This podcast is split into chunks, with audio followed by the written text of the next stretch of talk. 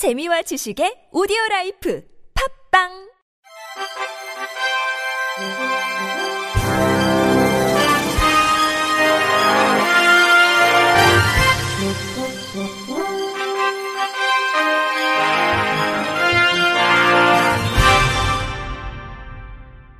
청취자 여러분 안녕하십니까? 2월 셋째 주 주간 KBIC 뉴스입니다. 전국 장애인차별철폐연대가 지하철 행동을 오는 3월 23일까지 멈추고 해화역 승강장에서 머물면서 지하철 선전전 형식으로 시민들을 상대로 장애인 권리 예산 보장을 설득할 계획입니다. 전장현이 전개하는 달보기 운동은 손가락만 보지 말고 달을 봐달라는 뜻으로 지하철 시위에 대한 손가락질이 아닌 장애인 권리 예산 필요성을 외치는 목소리를 들어달라는 호소입니다. 전장연은 다음 달 2일 서울시 김상한 복지정책실장과 실무 협의를 이어가기로 했는데 실무 협의 주제는 지하철 리프트 추락 참사, 엘리베이터 100% 설치 약속 미이행 사과, 기획재정부의 장애인 권리 예산 반영 촉구, 탈시설 가이드라인 권고 관련 유엔 장애인 권리위원회 위원과 초청 간담회 이행, 2024년 서울시 장애인 권리 예산 등입니다. 이들은 추경호 장관 오세훈 시장의 태도 변화에 따라 3월 23일에서 24일 1박 2일 삼각지역 전국 집중 지하철 행동을 결정하겠다는 방침입니다. 장애인 권리 보장 촉구를 위한 지하철 시위를 경찰이 과잉 진압했다면서 시민단체와 국회의원들이 유엔에 진정서를 내기로 했습니다.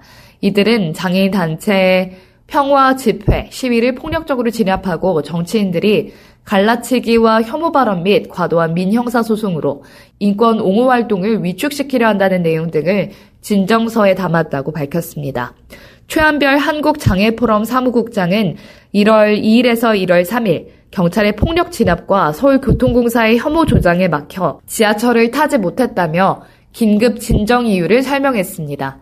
권달주 전장현 상임 공동대표는 윤석열 정부가 출범할 때 자유와 민주주의를 외치지 않았냐며 약자와 장애인을 국민으로 인정한다면 경찰과 서울교통공사를 앞세우지 말라고 외쳤습니다.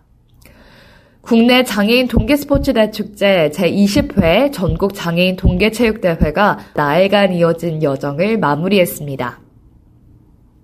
이번 장애인 동계체전은 지난 10일부터 평창, 강릉, 횡성, 춘천 등 강원도 일원에서 진행됐으며 역대 최대 규모인 1,025명의 선수단이 참가해 7개 종목에서 10뛴 경쟁을 펼쳤습니다.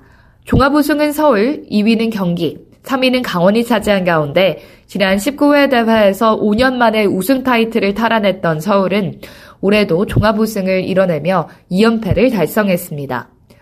최우수 선수상은 크로스컨트리 스키와 바이애슬론에서 사관왕을 달성한 서울 소속 17살 김윤지 선수에게 돌아갔습니다. 김윤지는 전년도 하계, 동계 신인상에 이어서 올해 MVP를 수상하면서 장애인 체육의 새로운 스타 탄생을 알렸습니다.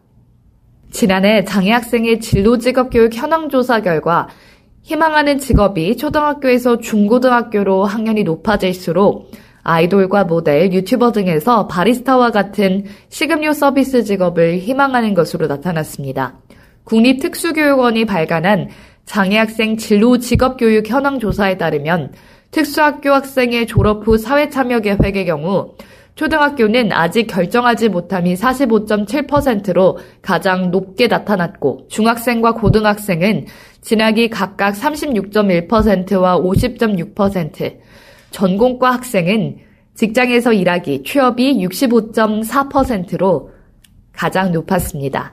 특수학교와 특수학급의 진로 직업교육 연간 계획 수립 운영 여부를 분석한 결과 특수학교의 96.4%는 진로 직업교육 연간 계획을 수립해 운영하고 있었으며 특수학급의 경우 초등학교 14.5%, 중학교 47.8%, 고등학교 72.5%로 학교급이 높아질수록 진로, 직업교육, 연간 수립 운영 비중이 높은 것으로 집계됐습니다. 특수학교 졸업생의 사회참여 현황은 전공과 진학이 55.4%를 차지했고 다음으로 지역사회 기반시설 활용이 12.6%, 대학 진학이 3.8% 순이었습니다. 특수학교 담임교사가 생각하는 진로, 직업교육 활성화를 위해서 우선적으로 필요한 것으로는 초등학교와 중학교, 고등학교 담임교사 모두 장애학생 맞춤형 진로교육 진로, 지, 진로, 직업교육 프로그램 개발을 1위로 뽑았고, 전공과 담임교사만이 학교, 외부 자원의 협조가 1위로 조사됐습니다. 보건복지부가 장애인 거주시설 559개소를 평가한 결과 평균 점수가 88.7점이며 최하위 시설인 F등급의 비율은 3.1%로 조사됐습니다. 보건복지부가 사회복지 사업에 따라 사회복지시설 1,885개소에 대해 지난 3년간 시설 운영 및 서비스 수준을 종합적으로 평가한 결과를 발표했습니다. 1,885개소 중 1,202개소가 우수시설로 전기 대비 75개소 증가했으며 80개소가 최하위 시설로 같은 기간 대비 22개소 감소했습니다. 장애인 거주시설의 평균 점수는 88.7점으로 전기 대비 2.3점 상승했으며 우수시설 비율이 9.2%포인트 상승하고 최하위 시설 비율이 1.1%포인트 하락했습니다. 장애인 직업재활시설의 평균 점수는 86.5점으로 전기 대비 1.4점 상승했고 장애인 단기 거주 시설의 평균 점수는 90.5점으로 전기 대비 8.2점 올랐습니다. 장애계가 국회 교육위원회 법안심사위원회를 앞두고 장애인 평생교육법을 즉시 논의하라고 외치며 국회 앞 농성에 돌입했습니다.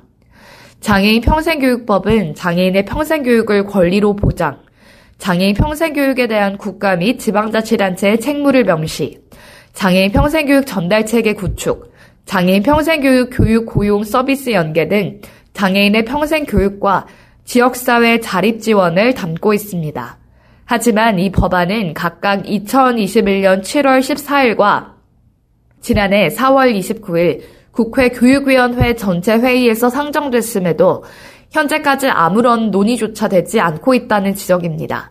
이천 이삭센터 정기열 소장은 정치인들의 정치 이권 싸움 속에서 장애인들의 교육 권리가 담긴 장애인 평생교육법이 지워지고 잊혀지는 것이 안타깝다면서 우리 장애인들은 지금까지 비장애인 중심의 평생 교육 체계에서 수많은 차별을 받아왔다고 토로했습니다. 전국 장애인 야학협의회 배미영 서울 지부장은 전현직 교육위원 위원장이 발의하고 많은 의원들이 동의를 했는데 왜 아직 법안이 통과되고 있지 않는지 이해가 되지 않는다며 그들은 장애인 교육이 별로 필요 없다고 생각하는 것 같아서 가끔은 화가 난다며 올해는 꼭 장애인 평생교육법이 제정되길 바란다고 촉구했습니다. 축구장과 야구장 등 스포츠 경기장의 매표소 절반 이상이 장애인 이동 기준에 못 미치는 것으로 나타났습니다. 한국소비자원이 어제 전국 스포츠 경기장 21곳의 매표소 47개를 조사한 결과 25개는 바닥 높이 기준이 규정보다 높았고 2개는 출입로 폭이 0.5m에 불과해 휠체어 사용자가 사용하기 어려웠습니다. 또 경기장 4곳은 휠체어 사용자 관람석이 규격 기준보다 작은 데다 관람석 앞에 건축 구조물 등이 있어서 시야를 방해하는 곳도 다섯 곳에 달했습니다. 이 밖에도 경기장 접근로의 유효폭은 1.2m 이상이어야 하는데 주 출입구 접근로 중 3개는 유효폭이 기준보다 높았고 6개는 보도블록 파손, 경사로 미설치 등으로 인해 휠체어 이동이 어려웠습니다. 장애인 전용 주차구역의 경우 조사 대상 31.2%가 주차구역 면적이 기준보다 작아 장애인이 주차에 어려움을 겪을 가능성이 컸고 25.8%는 안내 표지가 없어서 장애인이 주차 공간을 찾기 어려운 것으로 조사됐습니다. 이상으로 2월 셋째 주 주간 KBIC 뉴스를 마칩니다. 지금까지 제작의 이창훈, 진행의 유정진이었습니다. 고맙습니다.